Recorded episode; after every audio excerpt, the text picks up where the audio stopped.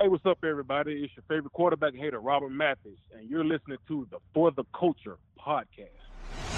This is the For the Culture podcast. I'm your host, Luke Diamond, with my man, Jason Spears. Before we get into the super wild card weekend, game preview between the Colts and the Bills. If you haven't already done so, please subscribe to us on YouTube, Spotify, Apple Radio.com, iHeartRadio, Google Play, all your favorite podcasting platforms. Hit the like button, leave a comment, and turn on the notification bell so you get a notification every time we drop a podcast. Wildcard weekend or Super Wildcard weekend, as they're now calling it. Three games on the slate Saturday, three games again on Sunday, six games in this mega super wild card weekend, which will be the first of many now as we go forward. After 30 years of a 12 team format, six and six, it'll now be a 14 team format with seven and seven. The Colts very fortunate that this is the year out of all years, even though 29 out of the last 30 years, 11 and five gets you in. This would have been the year we would have been on the outside looking in, like the 2008 New England Patriots. But very, very fortunately for a team that complains, and we complain a lot about the refs, about the schedules, about Thursday night football, about all this crap. Well, here we are, the first ever seven seed in the AFC, Chicago Bears, first ever seven seed in the NFC. And I think over time, you'll see a lot more Bear seven seeds at eight and eight, then eleven and five. This was a pretty historic race in the AFC, and then the poor Miami Dolphins on the outside looking in at ten and six. But thank God they fell to ten and six, losing last week to the Buffalo Bills. The Bills kind of let us into the playoffs. We still had to take care of business at 425 against the Jaguars, but the Bills win that game. They let us into the playoffs. Welcome to Buffalo. Colts now on our way to Buffalo to take on the Buffalo Bills and hopefully making them regret that they didn't pull guys last week and lose to the Dolphins because had they have done so, we and they did pull guys, but they were up big and then the backups came in and Matt Barkley was throwing the ball downfield and they ended up winning big. But had they not have won that game last week, we would have been 11 and 5 watching from home and the Dolphins or the Brown, I think the Browns would be right now going to Buffalo. So I'm pumped up, Jason. This is what it's all about. We waited two years, haven't been to the playoffs since 2018 with Andrew Luck. Now we're back with Philip Rivers and a bunch of these new players like DeForest Buckner and all these guys. So I'm really, really pumped up to get back into the postseason, to have not only 17 weeks of meaningful football leading up to it, but now actually having a playoff game. The first one, we're kicking off the weekend, 1 o'clock on Saturday. All eyes on us for a team that only had one primetime game all year. We're on national TV, obviously a playoff game, and the entire country will get to see the Colts take on the scorching hot Buffalo Bills, who might be the best team in the league when you look at the last month of the regular season. The offense, the D, I mean, they're just playing out of their minds right now with an MVP caliber quarterback. I don't think he'll win it, but an MVP caliber quarterback in Josh Allen. The offense, I think 47 points per game the last three or four weeks on a six game winning streak. And then if they don't lose on that Hail Mary against the Cardinals, they'd be on a 10 game winning streak to close out the season. So a very talented, well coached, Buffalo Bills team. Colts Bills wild card weekend kicking off the weekend at one o'clock on Saturday this is what it's all about, man. We play all year for this, and then I'm, I mean, I like the position we're in. It's not the greatest position when you look at the numbers being a seven seed, but literally, and I mean literally, nobody is picking the Colts to win this game, and that's that's my favorite spot for for a team to be in when no one thinks they have a chance. The only people that think they can be, win in this game are Colt fans and the guys in that locker room. So I, I love the position. I mean, no one thinks we can win. I'll be honest, I can see why a lot of people think that because Buffalo is absolutely playing great football, hottest team in the league. They're an outstanding football team as I studied them and went over them this week. There there there are very few weak spots on this team. So it is going to be an uphill battle for the Colts, but hey, that's why that's why they play the games, man. You go out there, you, you you just go play. So I'm excited, I'm pumped up. This is this is what we're here for. This is why we you know, this is why we do the show. This is why we watch the games for this time of year to be in this position. And so, hey, man, let's kick it off. Let's go play. Yeah, let's go play. And let's start off with the Buffalo Bills offense. Talented offense, high scoring offense, 47 points per game the last three weeks, which is just out of this world. And the Bills come into this game at 13 and 3. So they're the two seed, we're the seven seed. The first year where the two seed doesn't have that first round bye. I'm not a big fan of the format but we're in the playoffs, so I'm not going to complain about that. I do think two seeds deserve a bye, but this is the way the NFL decided to go about it. So you have the 13 and 3 Buffalo Bills hosting obviously the 11 and 5 Indianapolis Colts and the Bills offense 31.3 points per game. That's second in the National Football League and like I said over 40 points per game, 47 the last 3 weeks. So they're a high flying, high scoring, high powered offense.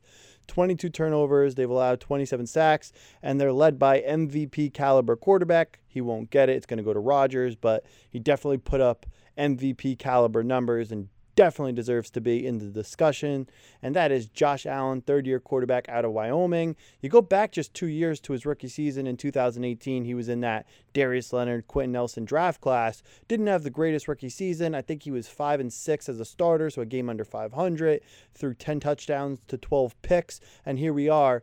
Just two years later, in his third season, 4,544 yards, breaking and setting the new all time single season passing yard record for the Buffalo Bills in franchise history, as well as touchdown passes with 37, completing 69% of his passes, throwing 10 picks, and then he's equally, or not equally, but he's also extremely dangerous with his legs. He might not have the Lamar Jackson mobility, but he has a big frame with 421 rushing yards and eight rushing touchdowns. So he could do it in the air, he could do it on the ground, and he's kind of built like Andrew Luck. He's got that big frame, so it's not easy to get him to the ground. He's a tremendous player, having a tremendous season, leading this Buffalo Bills offense into Wild Card Weekend.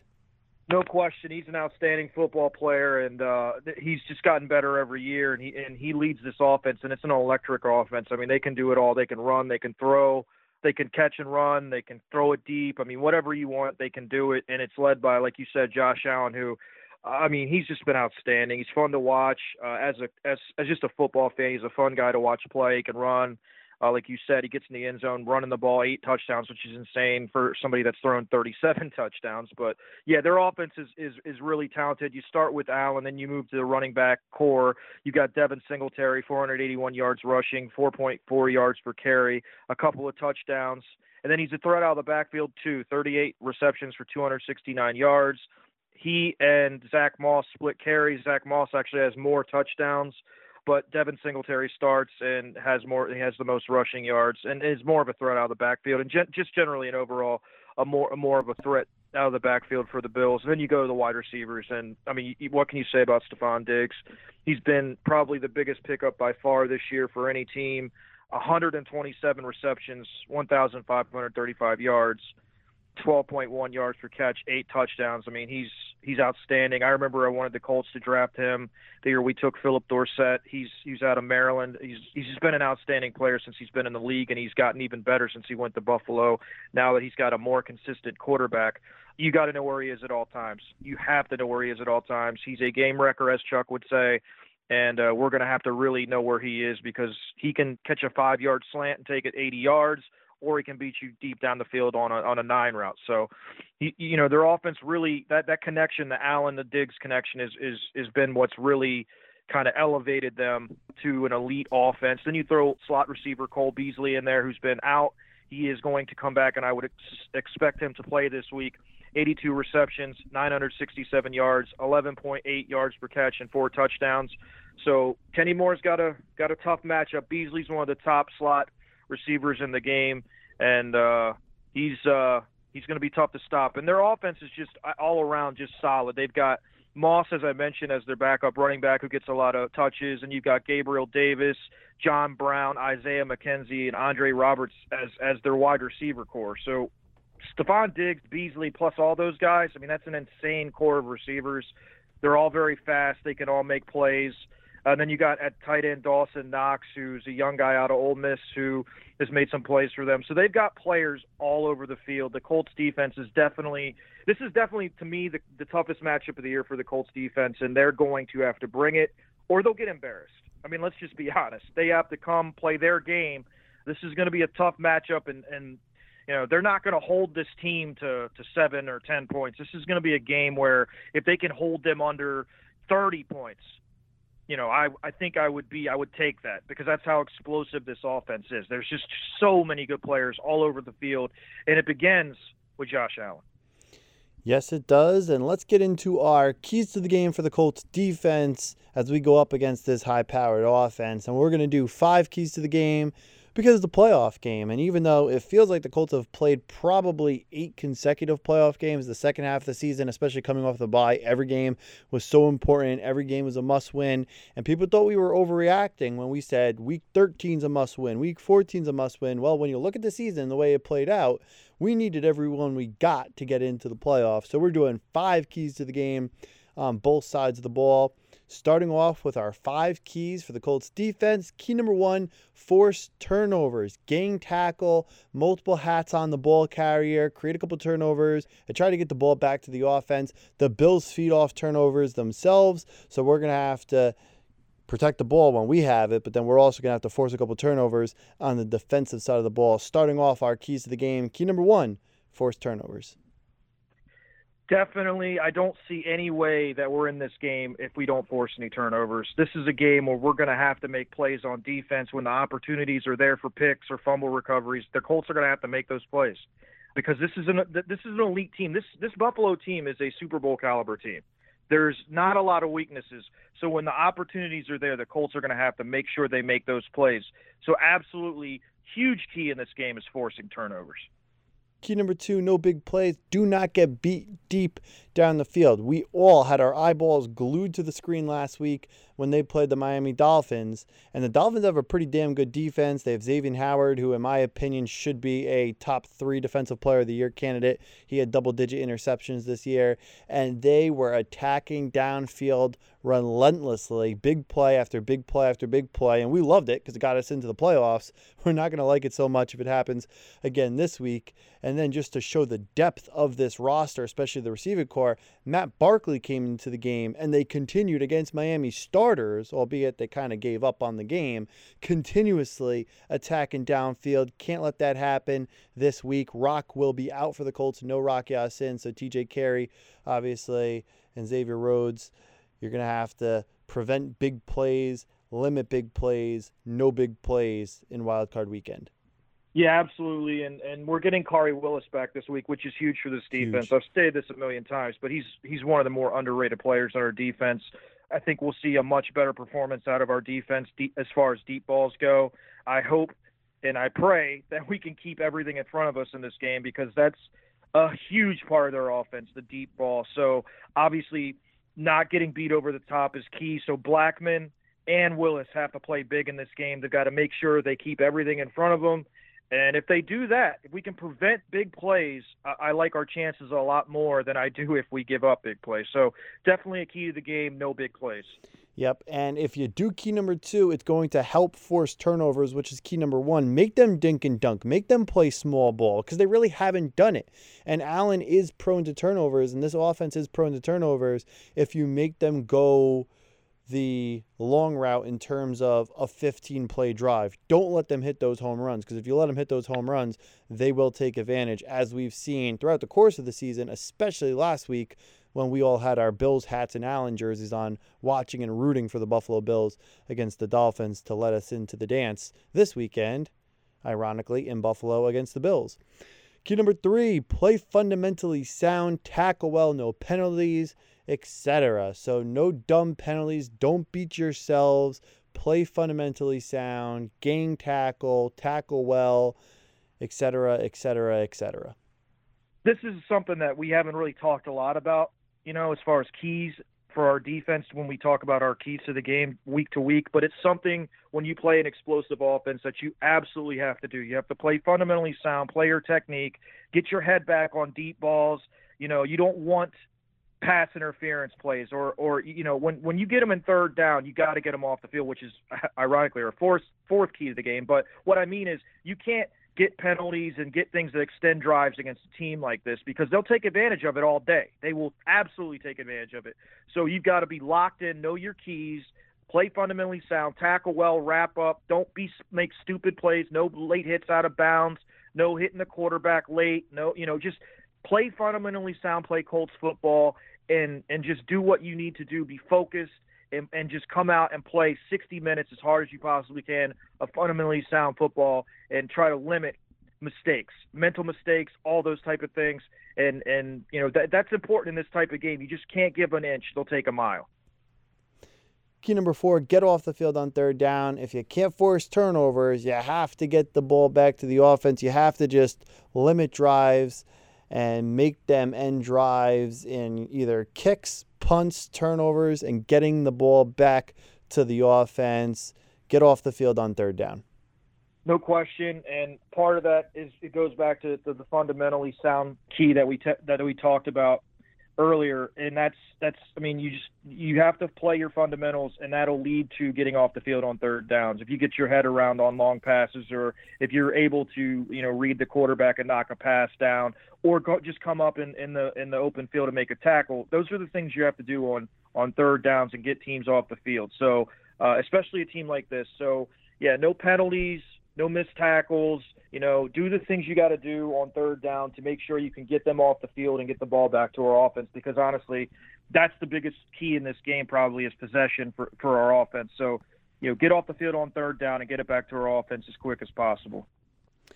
And key number five, pressure, pressure, pressure. Put pressure on Josh Allen. He is prone to turning the ball over. Hasn't done it a lot this year, but throughout the course of his career. Plus, you're looking at a quarterback and really a team and an offense and a coach that doesn't have a lot of postseason experience. They made it to the playoffs last year, so they had a taste one and done in the first round, losing to the Texans. And if you remember back to that game, it was a sloppy game. It was weird. Allen did a couple things that were just mind numbingly stupid. And if you put pressure on him, young quarterback, big stage, second ever playoff game, hasn't won a playoff game yet. And that's not a knock on him, a young player, third year, second postseason. Same thing with the coach. So if you put pressure on the quarterback, there's a good chance that you could have key number one with a forced turnover. You could have key number three getting off the field. You could eliminate key number two giving up big plays. So, key number five, pressure, pressure, pressure, could really bring those other four keys together and help this defense have a big day on the road in Buffalo. Yeah, I, this is always a key, and I expect this week Flus is going to do something that we haven't seen him do, which is bring more blitzes from different places.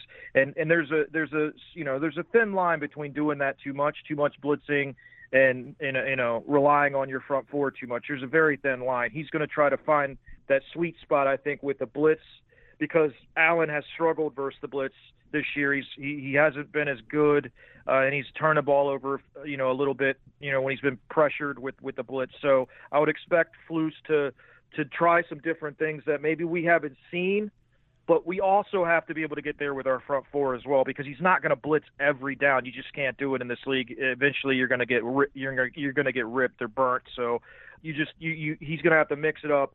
And so our front four is going to have to come to play. Houston's going to have to step up. Buck's going to have to play, you know, like he always does. Stewart, Turay, all those guys, all the all the rotational guys, really are going to have to play their best games this week as far as just getting pressure on Allen. And then Flus is going to have to dial up some exotic stuff. I think maybe some different things that we haven't seen from our defense this year to, to get pressure on on Allen. But yeah, it you know everything begins and ends honestly when we talk about defense with being able to get to the quarterback, especially when you're playing an offense that's really built on the arm of Josh Allen. So absolutely pressure is probably the biggest key because it leads to all the other keys we talked about, like you said, Lou.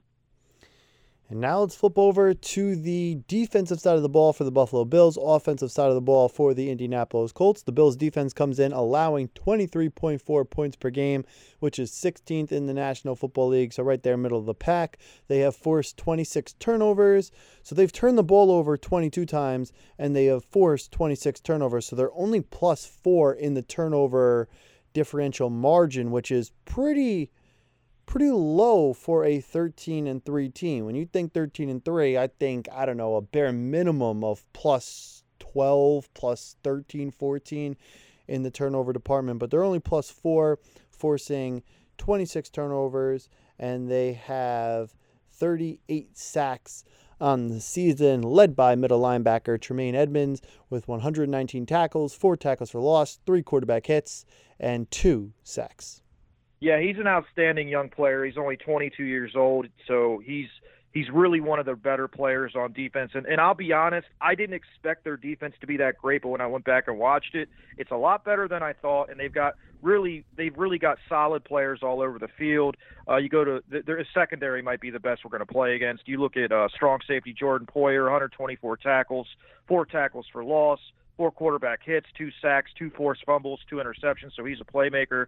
Cornerback Tre'Davious White, who I loved at LSU, would have loved to get him in Indy. Best, one of the best corners in the game. 57 tackles, two tackles for loss, three quarterback hits, one forced fumble, three interceptions, and 11 passes defended.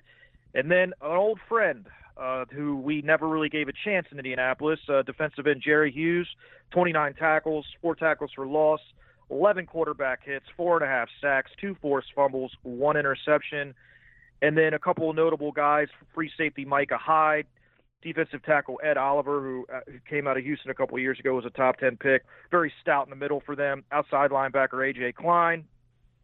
Another old friend, defensive end Mario Addison, who leads them in sacks actually with five, and then quarterback Taron Johnson. So I'll tell you what, Luke, they're not a very well-known defense, and a lot of people don't talk about them.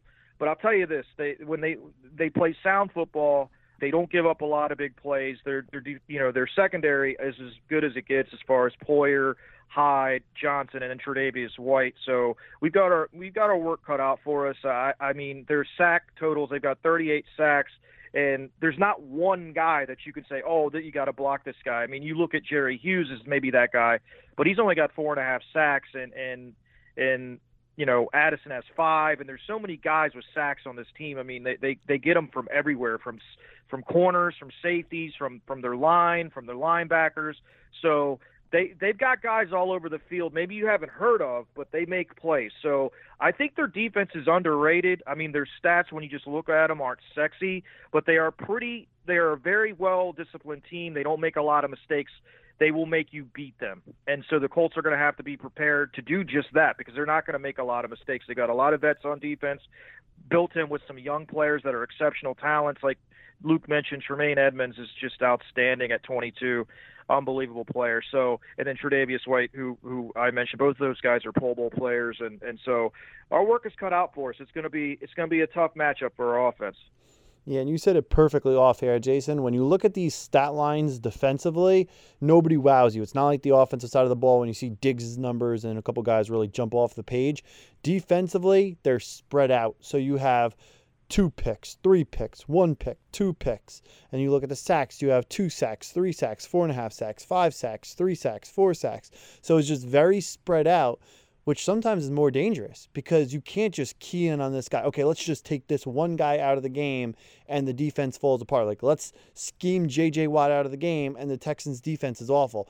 They don't have that because it's more spread out where you have this guy, that guy, that guy, this guy, that guy, and they're all I don't want to say equal, but they could beat you in so many different ways because they have so many guys with similar levels of talent and productivity when you look at this 16 game sample size of the regular season as we get into the Colts. Five keys to the game for the Colts offense. Key number one dominate time of possession, which goes into ball security, holding on to the ball, moving the chains, not turning the ball over, defensively getting the ball back to the offense, taking care of the rock, and just dominating time of possession. That's a huge key to this game and key number one. To me, one of the biggest keys of this game because when you dominate the time of possession and you can you're able to run the ball and you're able to keep the the biggest thing is just keeping that offense off the field and limiting their their offensive possessions. That's really it's what it's what teams used to do with, with when we had Peyton the only chance teams knew they had to win the game, whether it was New England when we played in the playoffs or Jacksonville when we played in the division, was they had to keep Manning off the field by running the ball, either that or short yardage passing. And that's what we're going to have to do in this game. We're going to have to keep Josh Allen off the field. I look at the game plan we had last year versus Kansas City. It's got to be something similar to that because you cannot allow I mean, you just can't allow them to have extra. I mean, we'll get into the turnovers, but you've just got to minimize the amount of possessions that an elite offense like this, and it is an elite offense, there is no question about that, has in a game. So we absolutely have to dominate the time of possession in this game. Key number two, score touchdowns. Don't settle for field goals. I think back. Every time we have this key to the game, I think back to week four against the Chicago Bears, where we had a key to the game kick field goals, just end possessions and points. If you kick field goals, you could beat the Bears because, and the Bears actually turned it on later in the season. But when you look at that Bears team, you see a team that's not going to put up a lot of points. And we knew that it would be a more low scoring game. And then in a game like this, you look at this Bills offense and you look at the points they've put in up in the last three games. I mean, they've put in some insane numbers on the board. And we could have a great defensive day. We could force turnovers. We could get them off the field. We could do all the keys to the game. They're still going to score points because they just have too much Yep. talent. It's like when you go up against LeBron James. Nobody in the league could shut LeBron James down. You just have to contain him. It's the same thing when you play Mahomes and the Chiefs.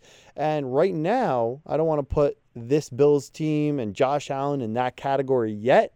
But when you just look at the hot streak they're on, and really the year they've had, they've had a great year. They're averaging over 30 points per game throughout the course of the season, the whole 16 game season. And then what they've done the last three weeks has just been historic. But they're going to put up points. So you could have a good game defensively, they're going to put up points. And that means we're going to have to score points if we want to win this game. So, key number two score touchdowns, don't settle for field goals.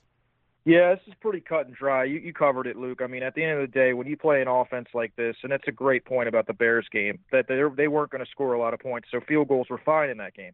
Field goals are not fine in this game because no matter what, the Bills are going to score points and they're going to score touchdowns. So to ask our defense to hold them to nothing but field goals would be insane.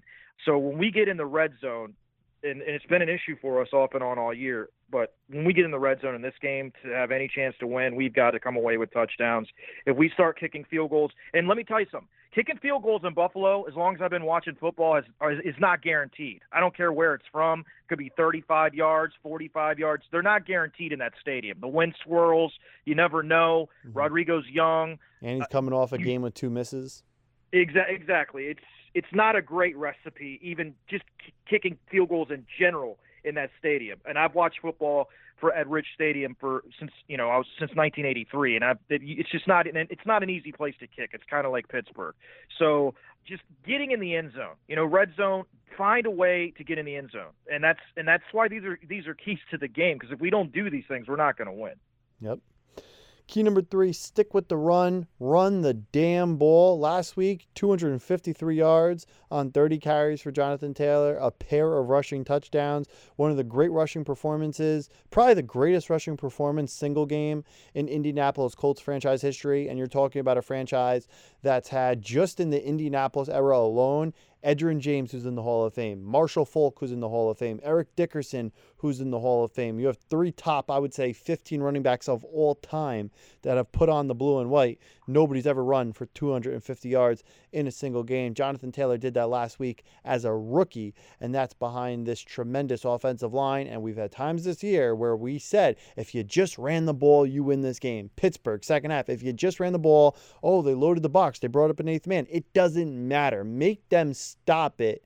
And this is a game. Key number one is controlling the clock. Key number three will help key number one tremendously if you can run the ball, milk the clock, dominate time and possession, and you got one of the best backs. And we were critical of him early on, and he deserved it. He has come a long way. Jonathan Taylor, weeks 1 through 10, and Jonathan Taylor, weeks 11 through 17, are two different players. If you took off the number and you took off the name off the back of the jersey, you would say, Who's this new running back the Colts got week 11? Because Jonathan Taylor is a whole new player, and he is fun to watch, and we're going to have to ride him to a victory this week. Key number three run the damn ball. Yeah, and the crazy thing is, I actually think we're actually a better better equipped to run the, the ball with Valdir in the game than Castonzo. Because if you go back and look at what Valdir did in the last game, and granted, it was against the Jags. We have to say everything with that caveat. But he absolutely just destroyed people in that game. So I, I like our offensive line. I like the way they're playing going in this game. And you couldn't be coming in, into a game any hotter than Jonathan Taylor is. I mean, the games he's played, the way he's looked the last six weeks or so, man, he's been he's been to me the second best running back back in the league. And if you know you look at the lack of fumbles and all that, I mean, he might be the best. I mean, you, people would argue Derrick Henry, and that's a legit argument. But Derrick Henry's put the ball on the ground a couple times. Jonathan Taylor hasn't. So, you know, Jonathan Taylor is the key to the game. Bottom line, If he runs the ball for over 120 yards, we've got a really good chance to win. And I and I, I just hope Reich doesn't go into this game with the mindset of, oh, if they bring an extra guy up, we're checking out and, and throwing because the strength of the Bills' defense, there's no bad players on it, and there's really no weakness on it. But the strength of it is absolutely their secondary. And if they want, and so they're probably going to bring an extra guy up. But you know what? You can still run the ball. We've done it. We've done it plenty of times with Marlon Mack, done it with Taylor. You just have to have the mindset that it doesn't matter. We're going to find a way. We're going to we're we're so physical. We're going to run it anyway. And so that is to me the key. Like the possession, the time of possession. That starts with Jonathan Taylor. That starts with running the ball, and that starts with patience. You have to remain patient. You can't if we get down this game 10 nothing, you can't just throw it every down. You you have to continue to run the ball because if you don't, you're to get blown out. That you just cannot get into a shootout with this team. You cannot become one dimensional against this team, and you cannot try to out throw a team with a young gunslinger like Josh Allen. You're not going to win. So the key to me, I mean, all these games, like I said, all these are absolutely must dos if we're going to have a chance in this game. But this might be the biggest because I think you do so many things by being able to run the ball. You're keeping the other team off the field. You're moving the chains. You're running the clock. You're you, you know hopefully able to get points off of that. So this to me might be the most important, other than no turnovers maybe. But yeah, definitely stick with the run. Don't get impatient. Reich gets impatient. You can't in this game get impatient. Impatience will lead to a blowout. So stay patient. Use 28. Rely on 28. You know, 21's back there too. You got Hines. You could use him too. We'll talk about that in the next uh, in the next key. But yes, it all starts with dominating the line of scrimmage and running the ball and staying patient with the run. Key number four, utilize the tight ends and running backs out of the backfield. Last week, only three receptions for our three tight ends, and I think they were all to Jack Doyle, either two or three receptions for Jack Doyle, nothing for Burton, nothing for Mo Alie-Cox. Cox is a huge mismatch problem, one of the top athletic freaks of nature in this league when you look at the wingspan and the height at six seven, and he has the biggest hands in the National Football League. He has Kawhi Leonard size hands. You have to utilize the tight ends and you have to utilize the backs out of the backfield in this matchup. A hundred percent. I've been I've been saying this. This offense is so much better when we utilize our tight ends. And in this game, it's going to be an extension of the run. I look at dump offs to the running backs as, and, and short passes to the tight ends as, as an extension of the run, really. And as long you know, as long as you're able to do those things, it keeps the clock moving. Even if it's for minimal gains, like a three-yard pass or a four-yard pass, that's positive yardage. You keep the clock moving. You keep you know you keep everything going straight. You're not falling behind the sticks. So definitely, I mean, to me, that's got to be a huge part of what the Colts do because Tre'Davious White is going to lock down T.Y. Hilton. Uh, their secondary is going to do a good job with our with our wide receivers. It's not a great matchup for our, for our wide receivers. They've got a great secondary, so we're going to have to use our tight ends where where the mismatches are. Whether we go with two tight ends, I don't know what what our game plan is going to be. I might actually do that. Come out with with uh, Doyle and and come out with Mo Alie-Cox. We'll see what they do, but whatever they do, they've got to get Hines the ball in space out of the backfield, Taylor the ball in space out of the backfield, and they've got to find a way to get Burton, Cox, and Doyle in the game. You know, as far as getting him into the flow of the game. You mentioned Doyle last week. He had their only three catches from the tight ends. The other two didn't even have a single catch. That can't happen in this game because again, we're not going to be throwing bombs in this game. It's it's it's going to be cold. It's going to be it's going to really be kind of a, a 20 yard matchup. 20 yards. You know, you're going to try to work the 20 yards, maybe throw some down the field a little bit, but it's going to be for us offensively. I think it's going to be you know like a 20 to 25 yard game where that you're really really working that area. So you work that area with tight ends that that that short to intermediate route type combination out of the, out of this offense. I think can work against this team. It's the one place I think we have an advantage, and I always like our tight ends and their matchups, and I like their chances this week in this matchup. If you get them the ball, I think they can make plays against this defense. It's, I think our I think our tight end room's one of the best and most underrated in the league. We just got to utilize those mm-hmm. players. So this is the week for them to come out and make plays, and I think the guys I think the guys will do that, and I think that's going to be a big key to this game. Yeah, and let's get creative too with the tight ends and running backs. We've had a couple good packages this year that I think were like 100% successful with. We had the read option with Hines where he handed off to Taylor for the touchdown. I would like to see that in this game. And if you go back to last week, we had those read option packages with Jacoby, and he either read it wrong or whatever. And we went three and out and we ended up punting. Three and out from when Jacoby came in the game. We did have a couple first downs and we had momentum. We were driving the ball on that drive, and then we had the punt when we started running those reads with Jacoby. If you want to run those read options, obviously you can't do it with Philip Rivers. I don't think you could do it or should do it with Jacoby Brissett. But if you want to use a play or a package with Nyheim Hines and you want to use him as your Taysom Hill, for example, I would like to see that in this game because and we talked about it last week. Hines probably played that role in high school. He looked comfortable with it. He made good reads, and we had a Jonathan Taylor touchdown. Then also Trey Burton. I would love to see him more involved in the passing game. But earlier this season, we had a couple direct snap packages with him where he would take it. I think he had two rushing touchdowns earlier this year. He's yet to throw a pass he was a quarterback at the University of Florida for the Gators. Could this be the week where he looks like he's going to tuck and run inside the five yard line and he throws to a wide open Doyle or Mo Alie-Cox in the back of the end zone? I think that's a possibility. We kind of set it up earlier this season. We've abandoned it, I don't know, the last eight, nine weeks.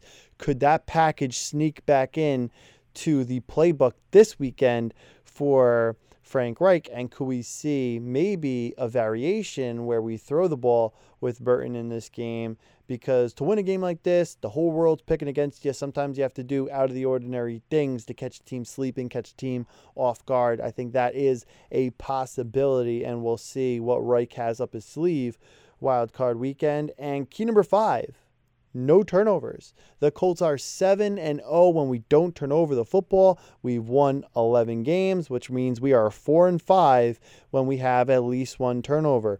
We're 7 and 0 when we don't turn over the football in games and I know key number 1 is score touchdowns, don't kick field goals, but we are 7 and 0 in games where the drive ends in either an extra point, a field goal or a punt. If a drive ends in a kick, the Colts have not lost this season. So, of course, you want touchdowns. But if drives end in kicks, the Colts will win this game, in my opinion. My belief is that because up until this point, I have no reason to believe otherwise. We are 7 and 0 when we don't turn over the football. Key number five no turnovers and keep the pocket clean. Give Rivers a clean pocket. We saw last week a turnover occur when the pocket collapsed. He threw up a ball to the goal line, and a lot of his turnovers this year have come due to pressure. So, clean pocket, no turnovers, the biggest key, key number five. Yeah, for us, the turnover issue really it, only creeps up when we don't keep the pocket clean, which is why I kind of added that as a part to this key because that's usually when we have problems. When you're not, you, you look back at at Jacksonville week one, we, we didn't keep the pocket clean. You look back at Cleveland, we didn't keep the pocket clean. I mean, you look at Pittsburgh, we didn't keep the pocket. So it's the games where he's played bad football, Rivers, he's he's been hit a lot. And so we absolutely have to keep the pocket clean. If you do that, there's a much better and a much higher percentage chance that we're not going to turn the ball over. He's he's really been pretty good this year. I mean, what 11 interceptions and one fumble? That's not bad. That's not bad at all. So if you keep the pocket clean, he won't turn the ball over. That's just you just got to make sure you know you do the things that we've listed. You know, you got to run the ball to keep them off balance so they can't just pin their ears back. You know, you got to get touchdowns when you, you get back. You know, when you get in the red zone with a chance to score, so that you know we're not so far behind that they're pinning their ears back. I mean, it really comes down to us being able to stay in the game. If we stay in the game, the pocket, you know, we, we we can mix it up still enough so that they can't they can't just pin their ears back. If we fall down, this is a game. If we fall behind twenty-one nothing, we're going to get blown off the field because we'll go uh, we'll go straight to just throwing every time, and that's that is a recipe for disaster in, in cold weather Buffalo. So the biggest key to this game is keeping him clean, no turnovers. We're 7 and 0 like Luke said and we don't turn the ball over. I don't think you can have a bigger key than that when we literally haven't lost a game when we haven't turned the ball over. So at the end of the day, all these other keys, the other 9 that we've listed, 5 for the defense, the other 4 for the offense, if we don't turn the ball over on offense, our chances of winning are really good. We're 7 and 0 when we haven't done it. Yep, and you can't do better than undefeated Turnovers are not only our kryptonite, but I think it's every NFL team's kryptonite. So don't turn over the football. Key number five. And let's get into our wild card weekend for the culture predictions. Yeah, I'll go first. Can the Colts run the ball consistently good? Can they can they make a couple stops on defense, get a few turnovers, and not turn the ball over on offense? I think it's too much to ask. I think they're going into a situation where it's 30 degrees. It's going to be tough to kick field goals. You've got so many uphill battles with this team just because they're so good offensively, and you, you I mean, you really can't turn the ball over. You've got to be able to force turnovers. There's just so many things that we have to do to just be in this game. I just, I just think it's too much to ask. Do I think the Colts have a chance to win? Absolutely. If they can run the ball and they can get off the field on defense and they can really dominate time of possession, they've got a shot. But do I think it's going to happen? No. I like the Bills by 10. I think 10 steep. I think the Colts cover this game. The line, the last I saw, it might have changed, was six and a half. And I think the Colts keep it within that number. I think the Colts keep it within six points. And I think they cover. I am going to pick the Bills in this game. I hope I'm wrong. And I definitely see a clear path to victory for the Colts. I think the Colts could definitely go out and win this game. And that's what I hope happens. That's what I pray happens. That's what I'll be rooting for. And I think there's a real good, realistic chance just on the road at Buffalo, playing the way they're playing. When you look down the stretch, I know we finished out. What were we? Maybe three and one down the stretch, four and one down the stretch. It just didn't feel as convincing to me as Buffalo six and zero oh down the stretch. Their last loss came on a fluke hail mary against DeAndre Hopkins. If he drops that ball or gets knocked down, or they sack Kyler Murray, or Kyler Murray passes the line of scrimmage, you're looking at a 10 game winning streak for the Bills. And of course, every streak is set to be broken and snapped. And six games in a row, six wins in a row going into the playoffs is a streak that could definitely be broken. I just look at the NFL right now and I look at the Packers and they've had some close games where I'm like, ah, I mean, they're a good team and I could see them winning the NFC, but I think they're flawed. The Chiefs, as talented as they are, as great as Patrick Mahomes is, defending Super Bowl champions, all those weapons, Andy Reid, Hall of Fame head coach, they've looked like a flawed team in a lot of games. One possession games, close games, having the Falcons miss that field goal. It was a chip shot field goal to force overtime in week 16. They just didn't play as convincing down the stretch. So I think Buffalo might right now be the hottest team in the National Football League no the way they're playing. And no unfortunately, we have to run into that buzz saw in the first round, but that's what you get when you are the seventh seed. If you beat Pittsburgh, well, guess what? We're division champs right now. We're hosting a playoff game. But we blew that game. We got help from, ironically, this Buffalo team, and now we're going to go play them. So I think that this is a huge test. And I'll also say this if the Colts win this game, which I do think is a realistic possibility, I will pick the Colts against the Chiefs. I think we're going to go to Arrowhead and beat the Chiefs if we win this game. And I'm not just blowing smoke and making a prediction that I don't think I'm going to have to stick with next week because we're not going to win this game. I think if we win this game, which is realistic, we will go to Arrowhead and beat the Chiefs. I did not like what I saw out of the Chiefs down the stretch right now, and I'm surprised Vegas doesn't have a little bit tighter. I right now I kind of think Buffalo is the hottest team in the NFL and in the AFC, and right now they're pretty big dogs and everybody has their money on Kansas City. But Kansas City, I definitely think has more bigger, more obvious flaws, and I did not feel like that in the beginning of the year because Buffalo started off the year whatever they were, eight and two, whatever it was, and I didn't love them. Their plus minus was very low. I think they were plus 12 and they were five or six games over 500. And I said, that is the sign of a team who's not as good as their record, but they've obviously flipped the script the last couple weeks. They've blown the doors off a couple teams. They put up 40 points, 50 points like it was nothing. So I'm taking the Bills. My heart, my everything will be with the Colts. I'll be rooting my ass off this weekend to extend the season another week, to go to Kansas City next week, to play the Chiefs that's what we'll all be rooting for as Colt fans, but I got to take the Bills only because I really think we're going up against the hottest team. This weekend, I would take the Colts against the Titans. I would take the Colts against the Ravens. I would, and I know the Ravens are playing good football too. I would take the Colts against anybody playing wild card weekend this weekend. The Browns, the Steelers. I think we could beat any team, and I think we could beat, of course, the Bills. I just think we're playing the hottest team you could argue the Packers, the Chiefs, at least playing this weekend, no team in the league playing this weekend is playing as good as the Buffalo Bills. And lucky us, we get to play them.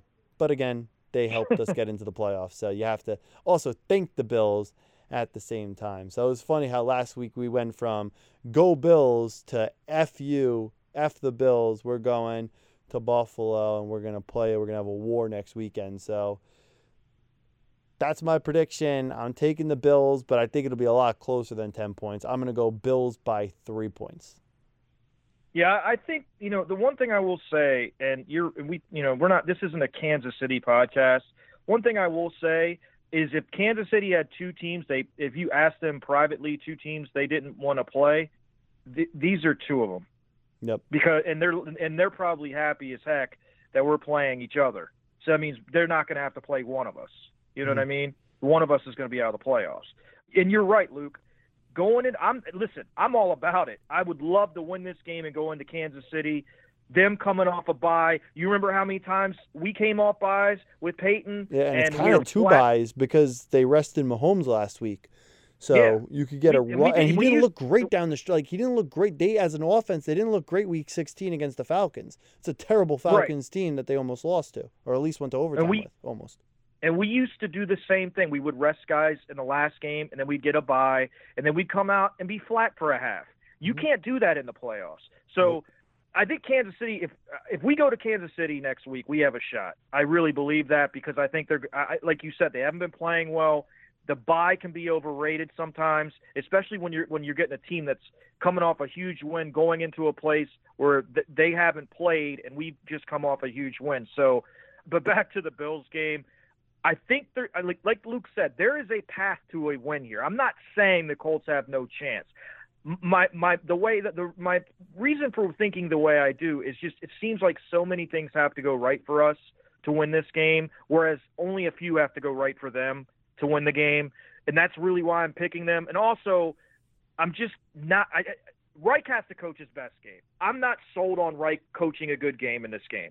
He's got to show me something. He's got to coach the best game of his career in his old home. He needs to go in there, have every. I mean, throw like Luke said, you know, the Burton play. Just throw everything at him. Throw yep. everything you got in the playbook at him because there is no tomorrow. He's got to coach his best game. Flus has got to. We we've got to get our defense to play their best game whatever that is. And we've just, you know, we've just got to get our best game from our coaches, from our players. And if that happens, we absolutely can win this game. I just think it's too much to ask. Yep. I will say this Frank Reich has overcome greater obstacles in the playoffs in Buffalo than going there as a coach and winning this game That's in true. his career. Coming that back from what was it, 28 Thir- points? 30 points? Three, third 32 points? It was 35 3 in the third quarter, buddy. 32 points in the second half.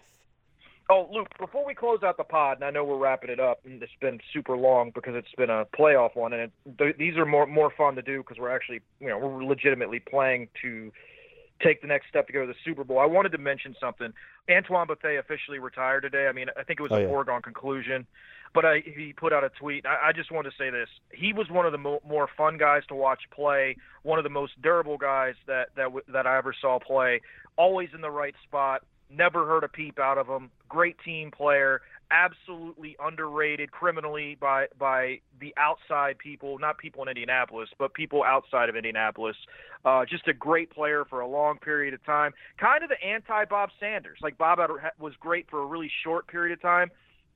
I think Twan wasn't nearly as good as he was, but he was good for a longer period of time than Bob was great. And so I think his career should be celebrated by Colt fans. He's one of the best safeties we've ever had in Indianapolis. He's definitely, I think he would be on my all Indianapolis Colts team right next to Bob Sanders. So I just want to take the time to congratulate number 41, who really should have ne- never left Indianapolis. For some reason, Grigson cho- chose a walking steroid who had no real ties to this team and extended him over a lifer like Antoine Bethea. I'll, I'll never forgive him for that and, and, and about 5,000 other things. But I thought Twan should have finished his career as a Colt, but it wasn't meant to be. He went and continued his career and was outstanding and played, I think, in San Francisco and New York and, and some other places. So he really uh, in Arizona. So he was he was a really solid NFL player. Thought we should recognize him before we signed off. He was, I mean, his best years were in Indianapolis. Great player out of a historic black college. Didn't have anything given to him. Six round pick, worked his ass off, became a starter and one of our best players. So I just want to say cheers to Antoine Bethea on a great career. Uh, I see you doing your thing with uh, Dari- with Darius Butler now on the the cornerback podcast, which is really really good podcast um, to watch. So I can see you're already into your career after football. But as far as what you did on the field, man, you're one of the greats, and you're really fun to watch. And uh, hopefully you'll enjoy your retirement, brother.